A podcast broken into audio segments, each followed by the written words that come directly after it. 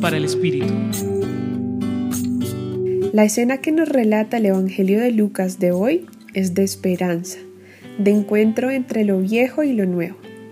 El recién nacido Jesús es reconocido por el anciano Simeón como una luz que brilla, capaz de encender los corazones e iluminar el camino. Lo que dice al conocer al niño, que es la luz de las naciones, celebra y pone en evidencia el amor de Dios como una promesa cumplida.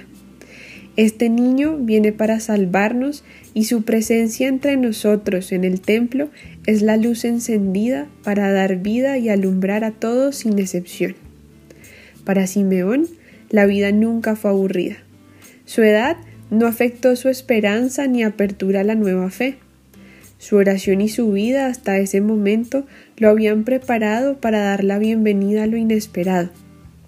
Estaba abierto a las sorpresas de Dios y por eso fue capaz de reconocer en ese niño, hijo de una pareja humilde, a aquel al que su alma siempre estuvo esperando.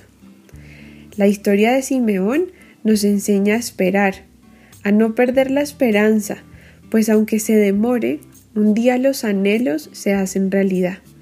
Nos enseña a no frustrarnos ni perder la fe y tener presente que la manifestación de nuestros pedidos no siempre corresponde a la manera en que nos imaginamos. Regalémonos hoy unos minutos para conectar con esos anhelos que llevamos en nuestro corazón y llenarlos de esperanza y de fe. Los acompañó hoy Isabela Tenorio Bando del Centro Pastoral San Francisco Javier de la Pontificia Universidad Javeriana.